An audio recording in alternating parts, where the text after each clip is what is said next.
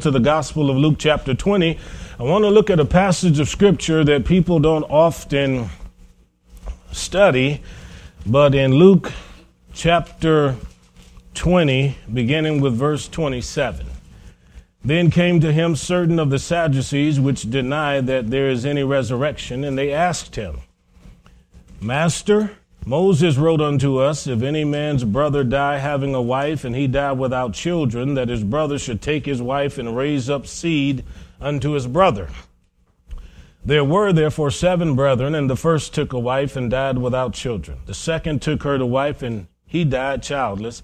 The third took her, and in like manner the seven also, and they left no children, and died.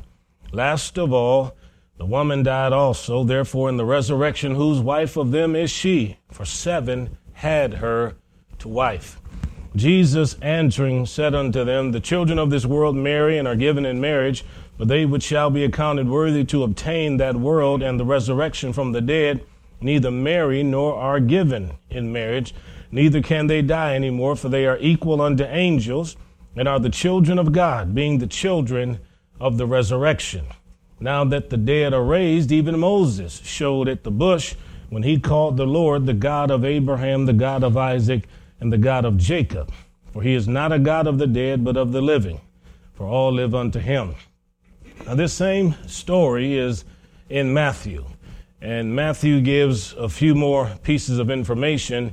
In fact, when they give the Lord this hypothetical situation, Jesus essentially says to them, you do err, and you don't know the power of the scriptures. So as we look into this, I, I just want to just call this, you know, a future we can believe in. At first, I thought about maybe something like seven brides for seven brothers or something, but uh, a future that you can you can believe in. Let's have a word of prayer. Father, thank you for another opportunity to fellowship. It's always good to conclude a day in your word, listening and hearing your voice through the scriptures. Speak to all of our hearts this evening in Jesus' name. Amen. Now, on the face of it, this is a story that has what we might consider some disturbing elements to it. Even allowing for the cultural differences, you've got seven deaths, seven funerals, uh, childless uh, marriage, one after another, and everybody seems to be passing away. And so it's not an easy thing to consider. And the issue of not having children in ancient times certainly would have been difficult, especially when they weren't able to determine who the cause was or what the root problem was.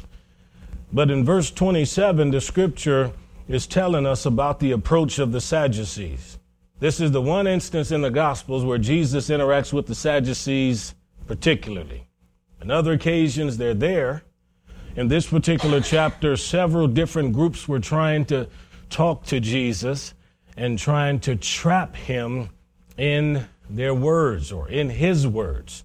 Nevertheless, Jesus was able, we got one right over here, right over here. Nevertheless, Jesus was able to basically Uh, caused them to be tripped up in their own conversation as they tried to trap him. But the Sadducees were different people in this way. They believed in the first five books of Moses. They put less confidence in everything from Joshua on, and they didn't believe at all in the tradition of the elders. We're in Luke chapter twenty, verses twenty-seven and the following verses. So the Sadducees denied that there was anything supernatural or spiritual at all. We know that because even Paul, when he was speaking to some folks in Acts chapter twenty-three, he discerned that in the midst of that little crowd there, that there were some Sadducees. And so he said, I am being called on the carpet because of my belief in the resurrection. And in Acts twenty-three, verse eight, he says, For the Sadducees say there is no resurrection, neither angel nor spirit, but the Pharisees confess both. So the Sadducees deny the supernatural. They're asking Jesus about a future life they don't believe in. They're asking him about an afterlife that they don't believe in. and they're thinking that they can trick him. Now, it's it's interesting that the Sadducees, of course, had powerful positions, and they essentially controlled the temple. But they denied the inspiration of Scripture, Holy Spirit, again, that there were angels, any kind of messengers from God. To, to have anyone that's in the clergy that doesn't believe in these things, that would make it dangerous.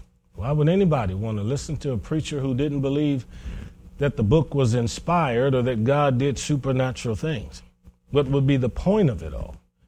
Well, this is how the Sadducees were. This is how many preachers remain today. This book is just a history book, but it's not a book you can trust in to believe that God's going to do anything for you today.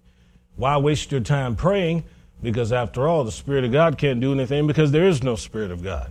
When the Bible says the angel of the Lord encampeth about those that fear him, the Sadducees says there were no angels. There are plenty of people like that today. Well, the resurrection in verse twenty-seven is important because every gospel concludes with a testimony that Jesus was raised from the dead. And going all the way back to the Old Testament, even Abraham believed in the resurrection. He had made it a point that he was taking his boy to the top of a hill, and if he needed to, he's going to sacrifice him. But he made it very plain. It says in Hebrews eleven, he believed that God could raise him from the dead. So we know, going back that far at least, he believed in the resurrection. For us, the resurrection is important because without it, the Scripture says we can't be saved. Our faith would be in vain. And if anyone ever says to you, well, I'm a Christian, but I don't know if Jesus was raised from the dead. Well, you may go to church, and you may have converted to a particular religious system, but according to Paul in First Corinthians fifteen, you're not a Christian. You can't be like Christ and not believe Christ is raised from the dead. You can't be a Christian and not accept the basic Christian principles. And wanting to trick Jesus, they used Moses. Now, again, they believed in the first five books of the Bible. And Moses was the most important historical figure for the Jewish people. And they give him this scenario. A wife was married to a brother. The brother died. And according to the law, Moses said the brother has to take up the marriage in order to raise up seed to preserve all of the property and real estate so that it will remain in the family and in the tribe. And in so doing, he builds a house. Now, what law then is it in the Scripture that compels a brother to do this? If you turn to Deuteronomy twenty-five, I'll read a few verses. That's the fifth book of the Old Testament. You ought to find this interesting. Deuteronomy twenty-five, beginning with verse five. If brethren dwell together, and one of them die and have no child, the wife of the dead shall not marry outside unto a stranger. Her husband's brother shall go in unto her and take her to him to wife and perform the duty of a husband's brother unto her. And it shall be that the firstborn which she bears shall succeed in the name of his brother which is dead. Here's why. That his name be not put out of Israel. God was interested in preserving the name and preserving the tribe. And if the man doesn't want his brother's wife, then his brother's wife will go up to the gate of the elders and say, my husband's brother refuses to raise up his brother's name in Israel, and he will not perform the duty of my husband, husband's brother. Then the elders of the city shall call him and say, is this so? I'm paraphrasing. In verse nine, then shall the brother's wife come in the presence of the elders and take his shoe off of his foot and spit in his face and shall say, so shall it be done unto the man that will not build up his brother's house.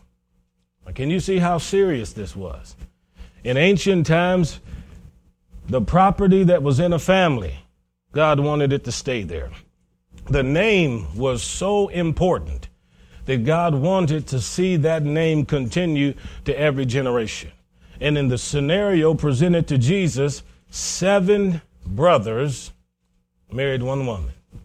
Now, you, you've really got to think about that, because in order to fulfill that particular passage, you have to believe God's word is true.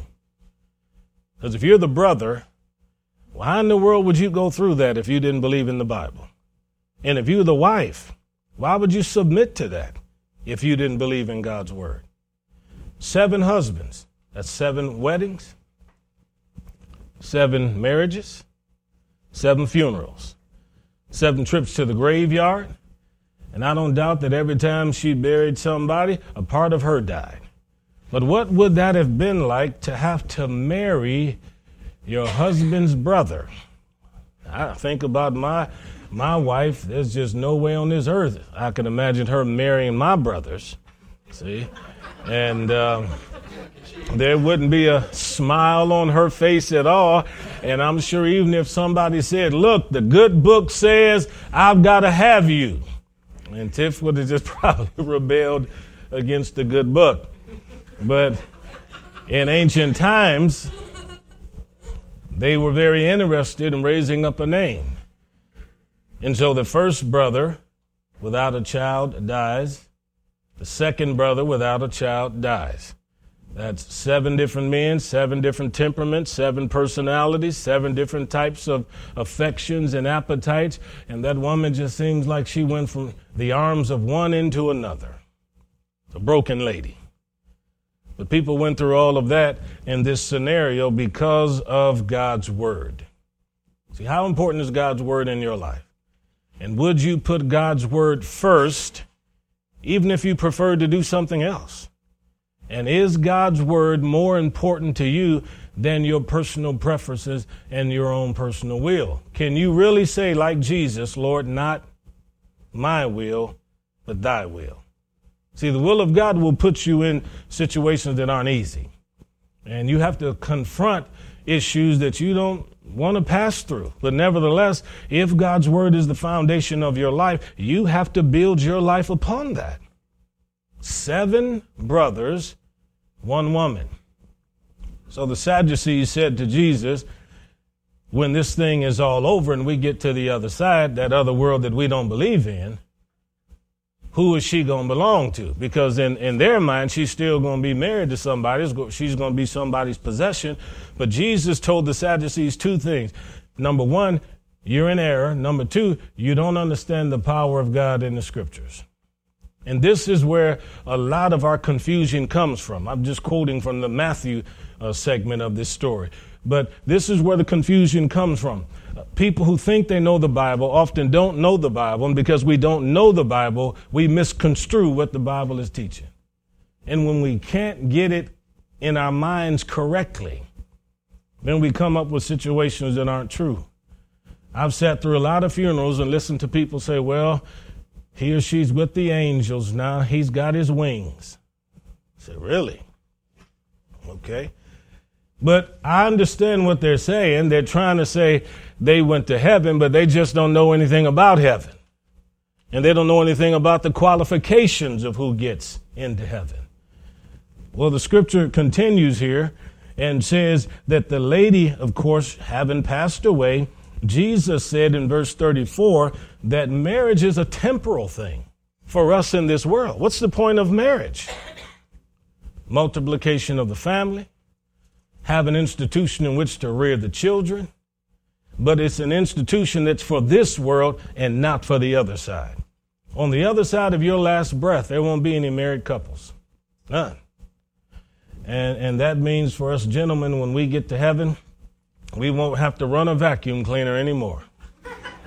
We won't be cooking anymore. See, all of that be faded somewhere in the past. The children of this world marrying are given in marriage. So now we learn something that humans do that angels don't do. And the scripture says in verse thirty-six, one day we'll be like the angels.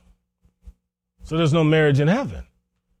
Angels don't marry. That's a disconcerting fact for a lot of people that read Genesis six and think the angels came down here and was marrying people and having gigantic babies and all of that kind of a thing. But here we are looking into what Jesus says here. But verse thirty-five says you have to be accounted worthy to obtain that world. That means you've got to qualify. Everybody doesn't go to heaven just because they say there is a heaven.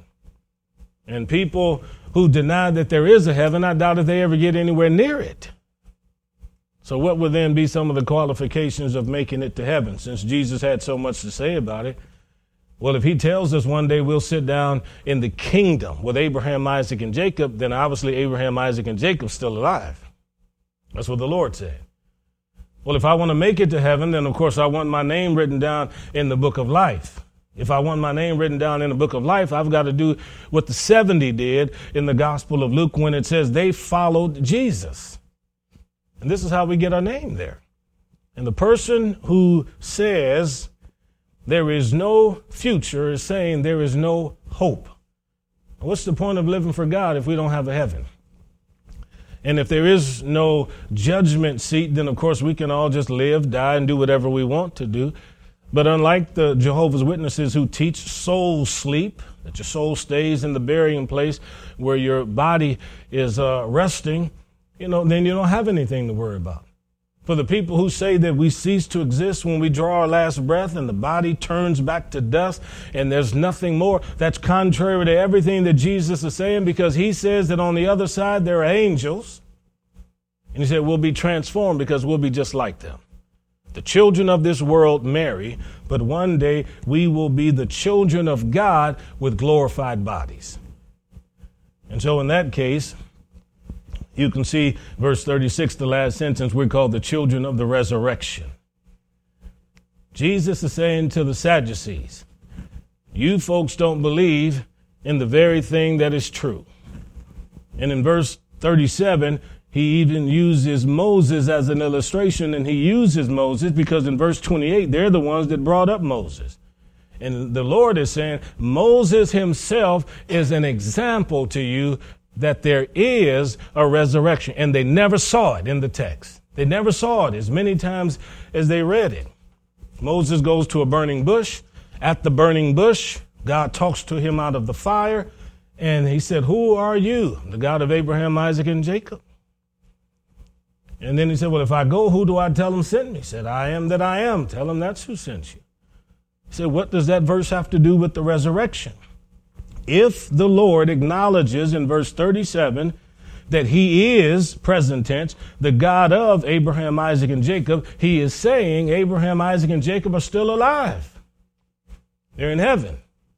They're on the other side. And if they're on the other side, there's a resurrection. And since we know that they are around, then we should believe in the resurrection also. Let's not forget that when Jesus was up on the mountain, the scripture tells us how Moses and Elijah were up there talking to him at his transfiguration. So we've got a future we can believe in. All of us in here that trust the King are going to be able to spend the next billion years with the Lord when we pass. But I wonder what happened to a lot of these Sadducees that deny this stuff. Can you really make it into heaven when all you've done was tell people all your life there is no heaven? Can you really make it into the embrace of our Lord and Savior when you've told everybody that his death on the cross wasn't atoning, that he wasn't genuinely raised from the dead? I don't think so. I don't think so at all. And for people who believe in heaven, they also have to believe in hell. For people who deny there's a heaven, they're probably going to deny there's a hell. But there's a little phrase in Luke chapter sixteen in that story of the rich man, and it says these little words, and in hell he did lift up his eyes. So even Jesus acknowledges there's a hell. So here we have it. Verse thirty-eight, he's not the God of the dead, but the God of the living, for all live unto him. So for us who are here and born again, we are eternal. We forget that sometimes. Human beings are the only ones give birth to something eternal. Insects don't do it. Mammals don't do it. But humans do it. Every baby conceived has an eternity. And I love the phrases that we run into in Matthew one, and then also uh, moving along into uh, Matthew two, where it talks about Mary, how she was with child. See? With child. That tells us what's on the inside of a lady when she's pregnant, a baby. We're not just talking about a, a blob of this or a blob of that or a mass of this or a mass of that. We're talking about something that is the creation of God. And the Bible says in Ecclesiastes, as you don't know the direction of the wind, what way it's going, nobody understands how God causes the bones to grow in a mother's womb. Who can explain that? That day after day, something is transpiring inside a woman. And bones are forming. Arteries and veins are coming together. Organs are being formed. And then someone wants to say that is not a baby. Our God knew exactly what he was doing when he made mankind. Yes, no doubt about it. And when you look at this scripture and think about this, don't get caught up in how many times uh, this lady had to marry and how many people had her. Get caught up in the fact that Jesus believed something the Sadducees didn't believe. Jesus knew what was on the other side. Yeah. For the joy that was set before him, he endured the cross, despising the shame. And I, I look at this and I get excited when I think about the rewards all of us one day will receive. The Bible talks about in Peter an elder's crown. Speaks of in the book of James a crown of life that he shall give to all of us who endure to the end. There's opposition. The devil is doing everything he can to cause you and me to backslide, to turn from God. He puts obstacles and challenges and tests and trials and tribulations in front of us. But the one thing he does not want us to do is listen to the voices of the Sadducees. But listen to what Jesus is saying, because he ultimately is the only one that matters. And when we get to the other side, uh, ladies and gentlemen, you won't have to worry about nuptials and marriage certificates and divorce, any of that on the other side. Now, some of you might think, that just, I don't know if that'll be a happy place if, if I can't go visit my wife or if I can't go visit my husband. I'm telling you, the presence of God is going to satisfy you in such degree you won't even worry about that. You won't even think about that. Although I, although I am going to track Tiffany down. Yeah, got a billion years to search for her, so I'll be, I'll be looking for her. So if anybody, has anybody seen Tiffany lately? Oh, well, Brother Darryl, we, we, we're waiting to see if she made it. We're, ho- we're hoping she made it. I'm searching. I'm searching. And what, whatever kind of house or mansion the Lord has provided, I'm knocking on the door. The scripture says he's gone away to prepare a place for us, that where he is, we'll be there also. I wouldn't be surprised if the place where we reside is tailored toward your like, your preferences, your desire. I have no idea, but wouldn't surprise me at all to think that there's a place where you got streets of gold. You don't need a sun, no sickness, nobody grows old. To think of, there, of a place where there's no murmuring, no complaining, no need to sleep, never a funeral at all, but a place of happiness and joy. I'm telling you, I'm ready to enjoy a place like that, you know. Yeah, ready to enjoy something just like that. But we thank God for uh, being able to fellowship. And that's just a good little passage to think about as we put our heads on the pillow tonight, to know that we've got everything buttoned up tight. And if we were to draw our last breath, we'd be with the King. Amen? Amen. Amen. No doubt about it. We'll be with the King. Let's pray. Father, we thank you for Uh, this lesson out of the Word. And God, help each one of us to see that no matter how difficult we think obeying your Word may be, it still is a requirement for us to obey. So, Father, help us to walk in love even when we don't feel like walking in love. Help us, oh God, to trust you even when we've got anxiety and threats and fears on every side. And, Father, wherever the devil is trying to plant his feet around our, our souls, we pray you give us the strength, cause our faith to continue to grow as we hear the word of God, and give us a firm foundation on which to stand. We love you and we praise you in Jesus' mighty name. And everyone said, amen, amen, amen, amen. Amen.